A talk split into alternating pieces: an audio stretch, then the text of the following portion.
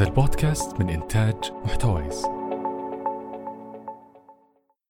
عشان أكون صادق معكم أنا إنسان سيء في التعامل مع السوبر ماركت أرسلتني الوالدة قبل كم يوم للسوبر ماركت عشان أشتري حليب للفطور. ويوم رجعت من السوبر ماركت رجعت بكيس مليانة أشياء ما أحتاجها. عصير علكة علبة حلويات بالتأكيد علبة الحليب اللي طلبتها الوالدة بنهاية المطاف.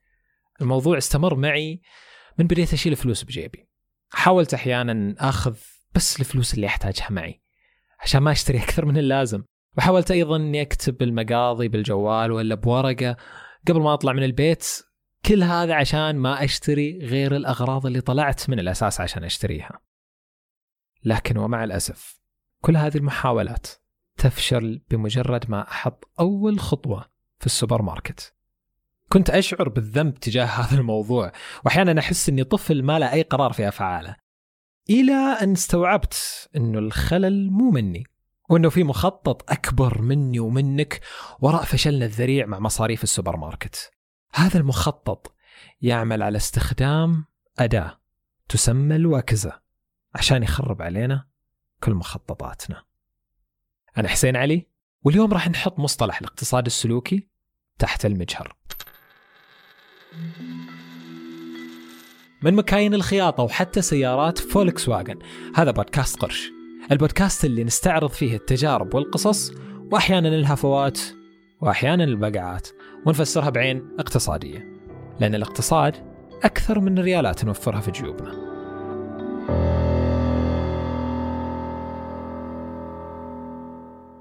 وهذه الحلقة برعاية الجيل الخامس من زين. تقنية الجيل الخامس 5G من زين توفر أحدث معايير السرعة على الجوالات والأجهزة الذكية. التقنية تسد فجوة الاحتياج العالي للبيانات وتوسع نطاق تقنية الاتصال. وبكذا تتعدى تقنية الجيل الرابع وبجدارة. تقنية الجيل الخامس 5G من زين عالم جديد. تفاصيل الحصول على الخدمة في وصف الحلقة. طيب أغلبنا يجادل على كوننا عقلانيين بما فيه الكفاية. وعلى قدرتنا بأننا ناخذ قراراتنا بمنطقية تامة لكن الحقيقة وبالذات لما نتقابل مع السوبر ماركت أننا مو بهذا المستوى من المنطقية خلونا نعقب على هذه بقضية بسيطة صارت في العالم في بعض الدول من العالم يقدر الشخص قبل ما يموت إنه يشارك في برنامج لرحلة ما بعد الموت. البرنامج هو برنامج التبرع بالأعضاء البشرية. تستخدم لاستبدال أعضاء من أشخاص آخرين وانعاش حياتهم. المطلب إنساني جدا. لما نجي نركب المعادلة الاقتصادية نشوف إن عندنا سلوك بشري يتمثل في قرار المشاركة في برنامج التبرع بالأعضاء من عدم المشاركة فيه. ونشوف إن عندنا موارد محدودة وهي أعضاء الناس لما يموتون. هذا القرار بالتبرع بالأعضاء من عدمه يعتبر بشكل أو بآخر قرار اقتصادي. لأنه الفرد وقت اللي يتخذ هذا القرار قاعد يحاول يعظم منفعته ويستغل فرصه بالشكل المناسب. فإذا كانت في دوافع وحوافز كافية لأنه يتحرك راح يشارك، إذا ما كانت في دوافع ليه يشارك. قضيتنا في موضوع التبرع بالأعضاء بدأ في أوروبا يوم كانت في مبادرات تبرع بالأعضاء بين عدد من الدول. كانت الدول هذه فرنسا والنمسا وألمانيا وكذلك هولندا. الغريب إنه الفارق ما بين المسجلين في هذا البرنامج كانت ما بين عالية جدا ومنخفضة جدا. يعني كانت في دول حصلت مسجلين كثيرين، يعني كان أغلبية الشعب مشارك في البرنامج. بينما في الدول الثانية كانت نسبة ضئيلة جدا من الناس اللي قررت تسجل وتشارك في هذا البرنامج. يعني فرنسا والنمسا حصلت على مشاركات كويسة بينما ألمانيا وهولندا حصلت على أضعف النسب في البرنامج. طبعا البعض ممكن يقول إن المشكلة في وجود الحوافز والدوافع أو ممكن يرجع للبنية الثقافية للبلد ومدى تقبلهم لكن معليش يا صديقي كلا العاملين غير مؤثر والسبب إنه ما في حوافز من البداية لأي مواطن في أي من الدولتين إنه يشارك في هذا البرنامج غير إنه يحس بأي شعور أخلاقي إنه يبي ينقذ الناس. وثانيا بموضوع البنية الثقافية فعندنا دولتين وهي النمسا وألمانيا جدا متشابهتين بل حتى تميل ثقافاتهم للتطابق إلا أن النسبة لا زالت مرتفعة في النمسا ومنخفضة جدا في ألمانيا زين إيش السبب؟ السبب هو كان لفعل صغير سوته حكومة بعض الدول وكان ذو نتائج ضخمة جدا. الفعل هو أن النمسا وفرنسا اعتبروا أنه الحالة الطبيعية كمواطن نمساوي أو فرنسي أنك أنت بطبيعة الحال موافق على التبرع بالأعضاء. إلا إذا جيت وسجلت وقدمت على أنك تبغى تلغي اشتراكك في هذا البرنامج. بينما في دول أخرى مثل ألمانيا وهولندا فحالتك الطبيعية هي عدم التبرع. إلا إذا جيت وقدمت وسجلت أنك تبي تتبرع بالأعضاء. طبعا سواء كنا من مؤيدي التبرع بالأعضاء أو لا عندنا مشاكل أخلاقية مع الموضوع أو لا ما نقدر ننكر نتائج فعل صغير مثل هذا مربع تشيك صغير جدا موجود قدام اسمك. ممكن أن يأثر على هذا الحجم من النتائج. الفعل الحاصل هنا يسمى بتحيز الخيار الافتراضي. الناس في الدول اللي مسجلين افتراضيا في برنامج التبرع بالأعضاء ما حسوا في داخلهم الدافع أنهم يروحون يغيرون فهذه الحالة الطبيعية أو الحالة الافتراضية لهم أنهم مسجلين. إذا بروح أغيرها أنا غيرت الحالة الطبيعية. تخيل معي واجهة جوالك. الكاميرا موجودة على سبيل المثال في زاوية الجوال من فوق. وقررت لسبب أو لآخر أنك تخليها في الوسط. في البداية تحس أن الموضوع مريح وزي كذا.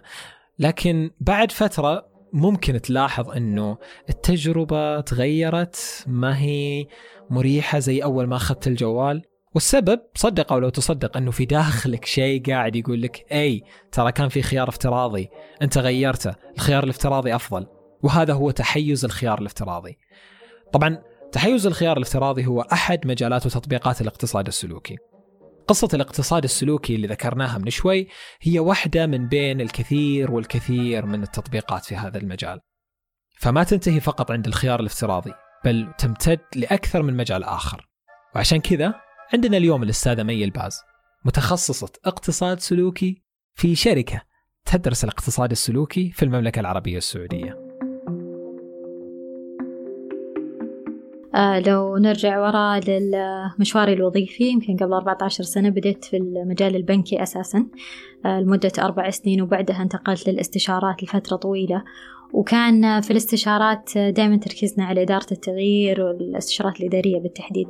إدارة التغيير وش اللي يغير المنظمات والأفراد في المنظمات هذا جزء من كان من عملي. آه، بعدها انتقلت إلى قطاع شبه حكومي في إدارة للأبحاث آه، بالتحديد. وبعدها انتقلت لهوز. آه، عرفت هوز عن طريق الصدفة لما قريت عن موقعهم واكتشفت أنه عندهم خدمة في, في الاقتصاد السلوكي. فهنا نقول وش الاقتصاد السلوكي أو وش تسوي هوز؟ آه، هوز عندها مجالين التحول الرقمي والاقتصاد السلوكي. في الاقتصاد السلوكي نركز على كيف نساعد صناع القرار وفي آه، القطاع العام والخاص آه، على تحفيز أو تغيير سلوكيات معينة عند الأفراد باستخدام مفاهيم علم الاقتصاد السلوكي. طبعا ممكن نرجع نعرف وش الاقتصاد السلوكي هو مزيج بين عدة علوم منها علم النفس والاقتصاد وعلم الأعصاب وكمان يركز كثير على أبحاث آه، لكيفية اتخاذ القرارات للأفراد اللي هو judgment and decision making. وعشان يفهم كيف الأفراد يتصرفون بشكل واقعي وليس كما يتصوره الاقتصاديون آه، اللي عندهم افتراضات معينة عن كيف يتصرف آه، الناس. يمكن من أكثر ما يميز هذا العلم فهم السلوك الناس من خلال ال field experiments أو التجارب الميدانية اللي, اللي تصير. فيمكن أحد لسه يسأل وش علاقة الاقتصاد بالسلوك؟ الاقتصاد الجزئي لو نعرفه في أساسه هو أساسا يدرس قرارات الشركات والأفراد وسلوكهم واستجابتهم للحوافز وكيفية توزيع الموارد. ولما نقول موارد ما نقول فقط موارد مالية القصد فيها حتى الوقت. الوقت من الموارد المحدودة لدينا وش نسوي في وقتنا وش نسوي في فلوسنا وش نسوي في كل هذه الأمور. هذه برضو فيها قرارات نتخذها. وعشان نفهم يفهم الاقتصاديون هذه السلوكيات والقرارات يحطون افتراضات معينة حول الأفراد بس يضعونها في نماذج رياضية. فمن هذه الافتراضات أن إحنا أو كأفراد عقلانيين جدا في اتخاذ قراراتنا وأن عندنا قدرة كبيرة للإلمام بجميع المعلومات قبل لا نتخذ أي قرار. كل, كل الخيارات نفهمها آه نعمل لها آه تحليل المنافع والتكاليف cost benefit analysis أن نسعى إلى فقط تعظيم منفعتنا ولا يهمنا الغير مثلا في المجتمع. بينما الواقع آه، يقول أن نحن عرضة للكثير من المؤثرات عند اتخاذ القرار منها البيئة المحيطة فينا منها المجتمع حوالينا منها الأصدقاء. كمان العاطفة جدا لها دور كبير في تصرفاتنا وقراراتنا.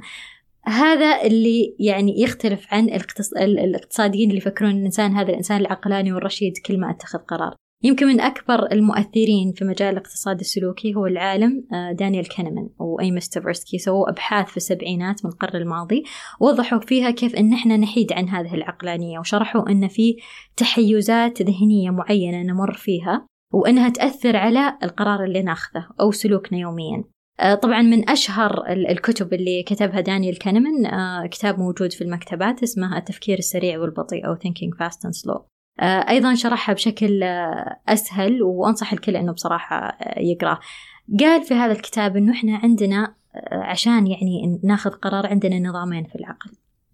نظام سريع ونظام بطيء أو كما سماها system 1 و system 2 الفرق بينهم أن النظام الأول أو system 1 هذا سريع وانفعالي ويعتمد على طرق مختصرة لأخذ القرار ويتأثر بهذه التحيزات الذهنية اللي بنشرحها بعد شوي.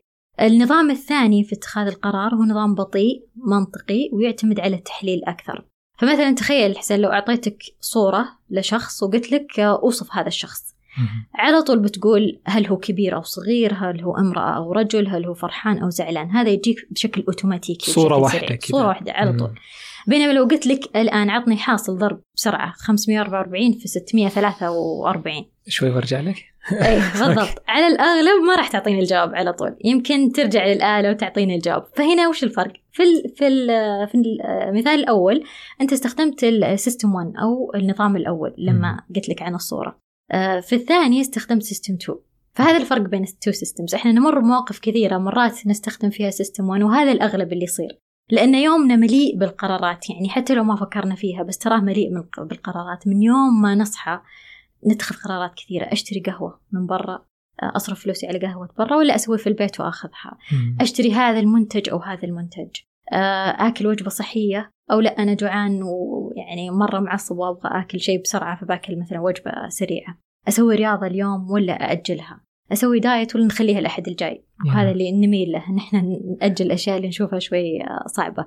فهذا نوع القرارات هي اللي يوميا نمر فيها وعلى قد ما نفكر إنها قرارات قليلة لا هي كثيرة بالفعل أساسا غير القرارات اللي نتخذها في الشغل فتخيل إن system 1 يسيطر على كل هذه القرارات وتأثر آه، عليه بشكل كبير آه، مجموعة من التحيزات يعني يعني الفكرة هي إنه إحنا عندنا هذا ال system 1 و system 2 yes. آه واحد منهم اللي لسه إحنا متمسكين فيه كوننا إحنا عقلانيين فيه واللي mm. الاقتصاديين كانوا يستخدمونه قبل في تفسير أي. سلوكنا البشري يعني yes.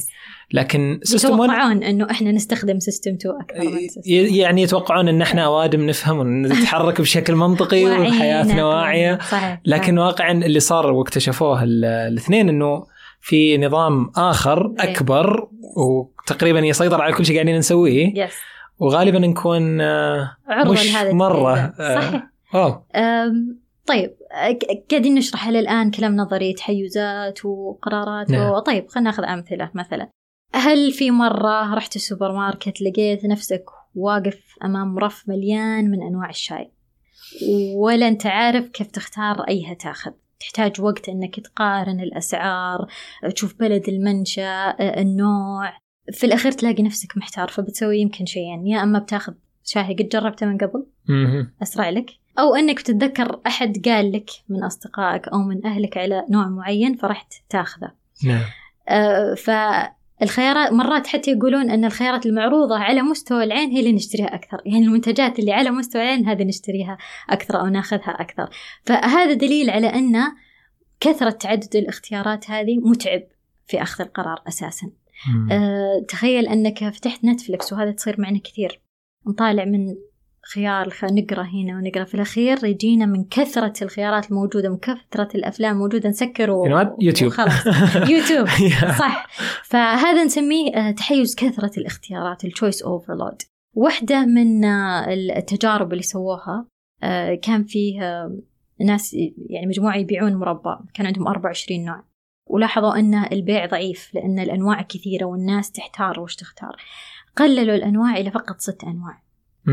تخيل أن المبيعات زادت ست أضعاف. واو. لما غيروا من 24 إلى 6 إذا هذا من الأشياء اللي لازم نفكر فيها. لما نعرض مثلا منتجاتنا لما نشوف الخيارات الكثيرة أكيد إن بنوصل لمرحلة من العجز في اتخاذ القرار هذا. فهنا يسيطر علينا سيستم 1 ويقول لنا والله اسأل وش أكثر وجبة في المطعم يطلبونها الناس وخلاص ما يحتاج أقرأ المنيو هذا الطويل العريض. اسأل أي أحد تعرفه تثق فيه آه، وبيعطيك رأي معين وهذا اللي بتمشي عليه.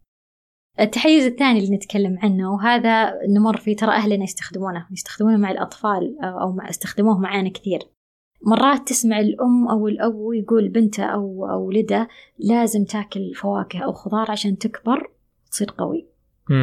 وممكن يقولون إذا ما أكلت فواكه أو خضار راح تصير ضعيف مرة وصغير مثلا. ما تكبر. ما تكبر. الفرق بين الصياغتين مع إنها نفس المعلومة إن الأولى تحسس تحس الطفل إنه راح يربح شيء والثانية تحسس إنه راح يخسر شيء. أوكي. فمرات أو أنا قد جربتها الأطفال يستجيبون للخسارة، إذا حسوا إنهم بيخسرون شيء يقول لا لا أنا ما بصير ضعيف أنا ما بصير صغير مثلا. ففعلا هذا يعني في الأبحاث وقع الخسارة على النفس أكبر ضعفين آه، الربح. فالناس تخاف من الخسارة وتبعد عن الخسارة يعني بشكل كبير أكثر من حبها للربح. ف... هذه كيف تحركنا المعلومة هذه تحركنا المعلومة أنه ممكن نستخدمها في تغيير سلوكيات معينة. إذا فهمنا أن الناس تخاف من الخسارة فمثلا في أحد برامج الإقلاع عن التدخين جربوها في أحد الشركات آه، مجموعة المدخنين الموجودة طلبوا منهم في بداية البرنامج أنهم يودعون مبلغ مالي محدد. وفي نهاية البرنامج بعد ستة شهور راح يجرون فحص عشان يتأكدون إذا هو لسه مدخن أو لا. طبعا آه، تبين أنه آه، أربعين بالمية من اللي اشتركوا أقلعوا عن التدخين لأنهم خايفين أن الفلوس هذه ما ترجع لهم.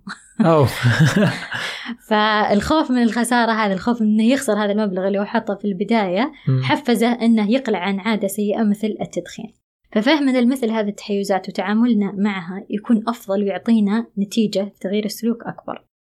في مثال آخر أحد الأمور اللي كمان تأثر علينا بشكل كبير هو ميلنا للحاضر عن المستقبل. نحب الحوافز الحالية اللي نقدر يعني ناخذها الآن.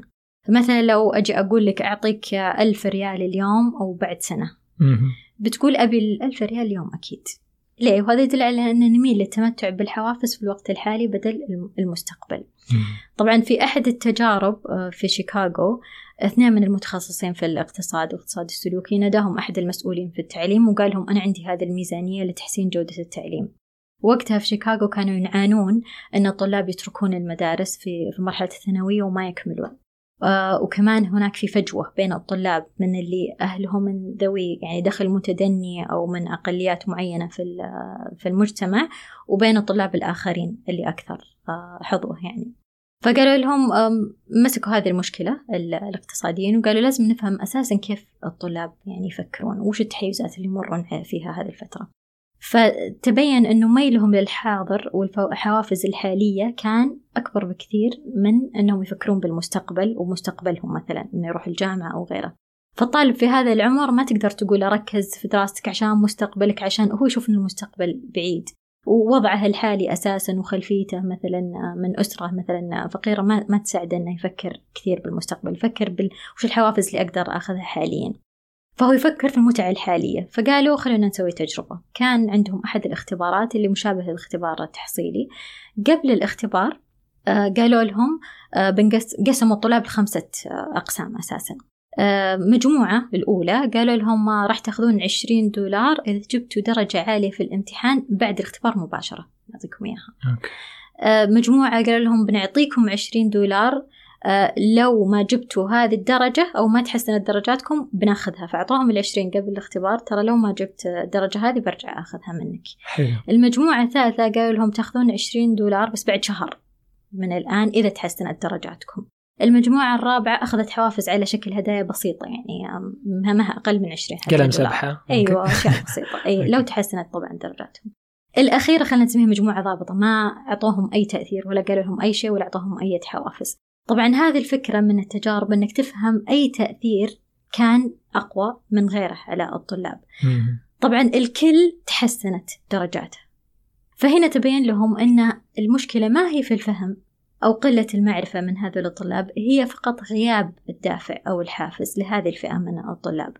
أه، تحسنت الدرجات تقريبا خمسة إلى عشرة بالمية وكان الأكثر تأثير بين كل المجموعات هذه اللي هم اللي قالوا لهم أن هذه 20 دولار وترى بناخذها منك إذا أنت ما جبت درجة كويسة. ورجعنا على موضوع الخسارة. رجعنا. فدمجوا أكثر من تحيز فهموا وش التحيزات هذه وعملوا تجربة عشان يفهمون وش الأكثر تاثيرا على هذه الفئة المحددة أو العينة من هذه من الطلاب.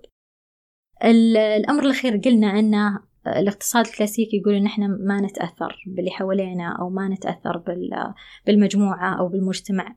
إحنا نتأثر بالمجتمع أو من الناس اللي حوالينا أكثر مما نتصور. واحدة من التجارب عشان يرفعون معدل الادخار آه الابليكيشن كان يسجل جميع مصاريفك ومنها الأكل خارج آه المنزل.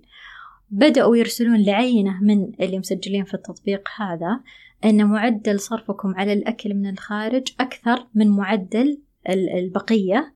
فأنت تصرف 400 دولار بالشهر هم يصرفون 120 دولار في الشهر فأنت لما تشوف نفسك بالمقارنة مع غيرك وتحس أنهم أحسن منك في شيء بتحاول تصير مثلهم. وهذا فعلا ساعد أن يخففون مصاريفهم أسبوعيا. فقط لأنك قارنت مجموعة مع بعض. يكون في ضغط اجتماعي عليك ضغط مع أنه ما حد ما حد يدري عنك ولا حد يحسب عنك. يس فهذه المقارنة الاجتماعية تفيد. في تجربة أخرى جربوها عشان تخفيض استهلاك الكهرباء للناس. فكانوا يرسلون في الفواتير أن أنت استهلاكك أكثر من استهلاك جيرانك آه، للكهرباء. آه، فتخيل هذه الجملة البسيطة حفزت الناس أنها تقلل من استهلاكها للكهرباء. سؤال بس في التجربة هذه ما أدري إذا عندك المعلومة ولا لا. هل كانت صحيح أنه هذا الشخص اللي كانوا يعطونه هو استهلاكه أعلى ولا؟ أي أكيد. ما يقدرون أكيد يعطون يعني ما مقصن على أحد يعني. أوكي تمام.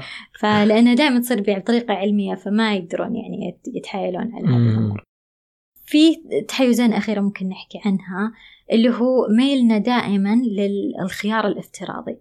لأن دائما نلاقي أنفسنا إذا ما عرفنا وش نختار وفي خيار أساسا مسبق أحد اختاره لنا على الغالب آه، بنختاره.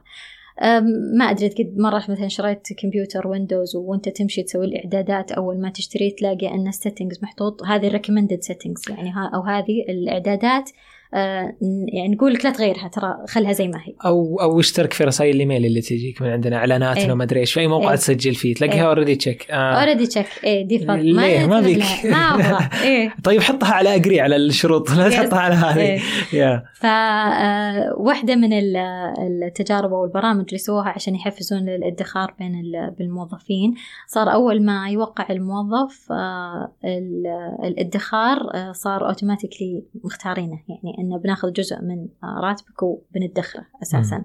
لك فمجرد وجود هذا ال default option الخيار الافتراضي بالادخار بشكل يعني اوتوماتيكي آه، رفع نسب آه، رفع نسبة الادخار آه، من بين جهتين يعني. هذه الأمور إذا أخذناها بعين الاعتبار هذه التحيزات إذا فهمناها ممكن يعني نستخدمها بشكل واسع في برامجنا في مبادراتنا في الأشياء اللي إحنا نتمنى أنه آه، نغير سلوك أحد أو نوجه لسلوك أفضل. طبعا آه، الاقتصاد السلوكي وهذه المفاهيم كلها والتحيزات استخدموها في التسويق في التطبيقات التسويقية بشكل آه، كبير وفي السياسات الاقتصادية في, في اللي تكلمنا فيه قبل التعليم التدخين الأشياء اللي نحث الناس أنهم يتغيرون بشكل إيجابي أكثر. حاليا آه، كثير من الدول فهمت تأثير الاقتصاد السلوكي وعملوا تأسيس عملوا على تأسيس وحدات متخصصة يسمونها السياسات السلوكية Behavioral Insight Unit آه، أو وحدات علم سلوك Behavioral Science Unit. وكلها تساهم في تحسين حياة الناس. إذا فعلا فهمنا كيف يتصرفون والتحيزات اللي يمرون فيها يمكن آه، نسوي برامج أنها تساعدهم أكثر. ونسوي مثلا نفهم من خلال التجارب الميدانية وش اللي يحفز الناس على التغيير بشكل أكثر. حسب تقرير الاو اي سي دي حاليا في فوق ال 250 وحدة حول العالم متخصصة اللي هم يسوون نفس الدراسات يسوون هذه. نفس الدراسات إيه آه وفهمهم لهذه التحيزات والآن قاعدة تطلع أبحاث أكثر برضه في الموضوع. سواء أنه يحثون الناس على اتباع أساليب صحية يساعدونهم كيف يدخرون كيف يحسنون من المنتجات والخدمات عن طريق فهم تجربة العميل وسلوكياته. فيمكن من الوحدات اللي اشتهرت كانت وحدتين. واحدة كانت أيام الرئيس أوباما في البيت الأبيض وواحدة في بريطانيا تحت رئاسة ديفيد كاميرون وقتها. واشتغلوا اشتغلوا على أمور كثيرة منها حث الناس على دفع الضرائب مثلا في وقتها باستخدام المقارنات الاجتماعية. نفس الحكي جيرانك يدفعوا وأنت ما دفعت؟ أنت أنت أنت واحد من أصل تسعة أو عشره ما دفعوا ضرائبهم في الوقت. أوه. فهذا التغيير البسيط هذه الرسالة البسيطة أحس إنك ثقيل دم. ادفع فدفعوا الناس أكثر فجمعوا يعني يقدروا يجمعون مبالغ فقط من تغيير بسيط. فهذه التغييرات يعني cost effective يسمونها أو قليلة الكلفة. يعني أنت تتكلم على message واحد غيرته. ما سويت ما صرفت يعني ميزانية كبيرة عشان تغير الناس. إحدى المدارس في أمريكا قاعد تحاول تحث الطلاب إنهم يأكلون أكل صحي. طبعا أنت تقدر تسوي توعية و... لكن هم مسكوا الكافيتيريا وقالوا بنعدل في طريقة عرض المأكولات في, في الكافيتيريا. فنجيب الخيارات الصحية في البداية منها سلطات أو فواكه أو غيرها بداية العرض.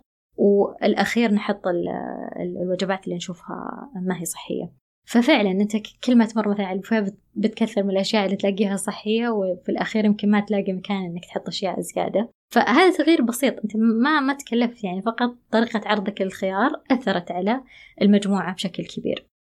طبعا هنا في المملكة الحمد لله بعض الجهات التفتت لها الجانب وبدأت توظف السياسات السلوكية في برامجها أه، واحدة منهم واحدة ساعدنا بإنشائها في القطاع الصحي وتعمل في هذا المجال الحمد لله. فمجرد أن نفهم كيف يتصرف الأفراد بشكل واقعي وليس كما يفترضه مثلا الاقتصاديين أو كما نفترض أن إحنا ناس واعين لكل قراراتنا هذا كثير يساعدنا.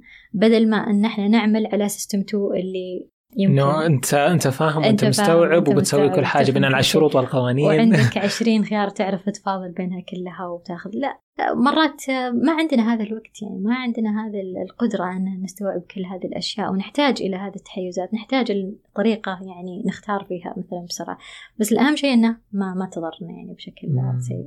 كان في واحدة من الأفكار اللي آه، طرحت قبل فترة يمكن سنتين كذا كان الكل تقريبا يتكلم فيها. كانوا يسمونها الديسيجن فتيك yes. أو أعياء القرارات yes. أو إجهاد القرارات هذه كانت نفس الشيء تقريبا جزء من نفس ال هذه هذه ناتجة من ال choice overload من كثرة الخيارات يجيك decision fatigue آه okay إيه. okay يعني عظيم جدا.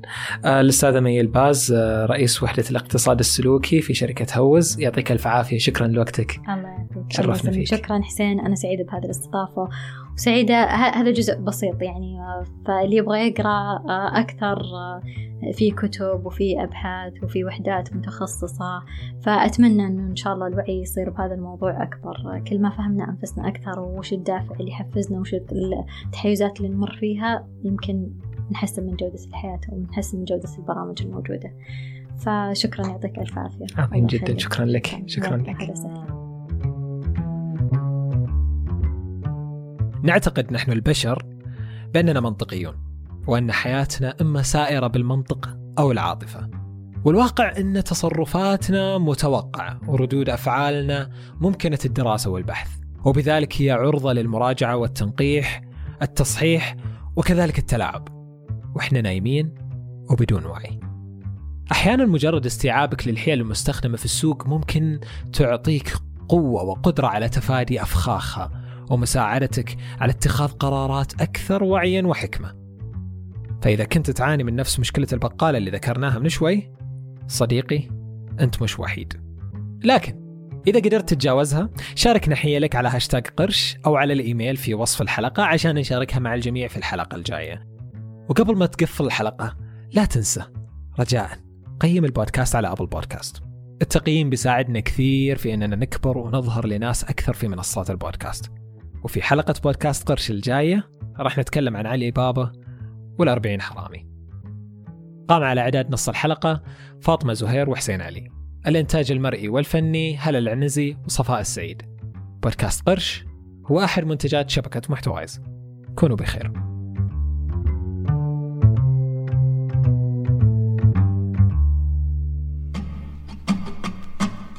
أهلا. معكم دعاء البري وهذا بودكاست عند اللزوم. هنا راح نتكلم عن أهم الحوادث والظواهر في المجال الصحي وراح نجاوب على أسئلة كثيرة يمكن ما تخطر على بالنا.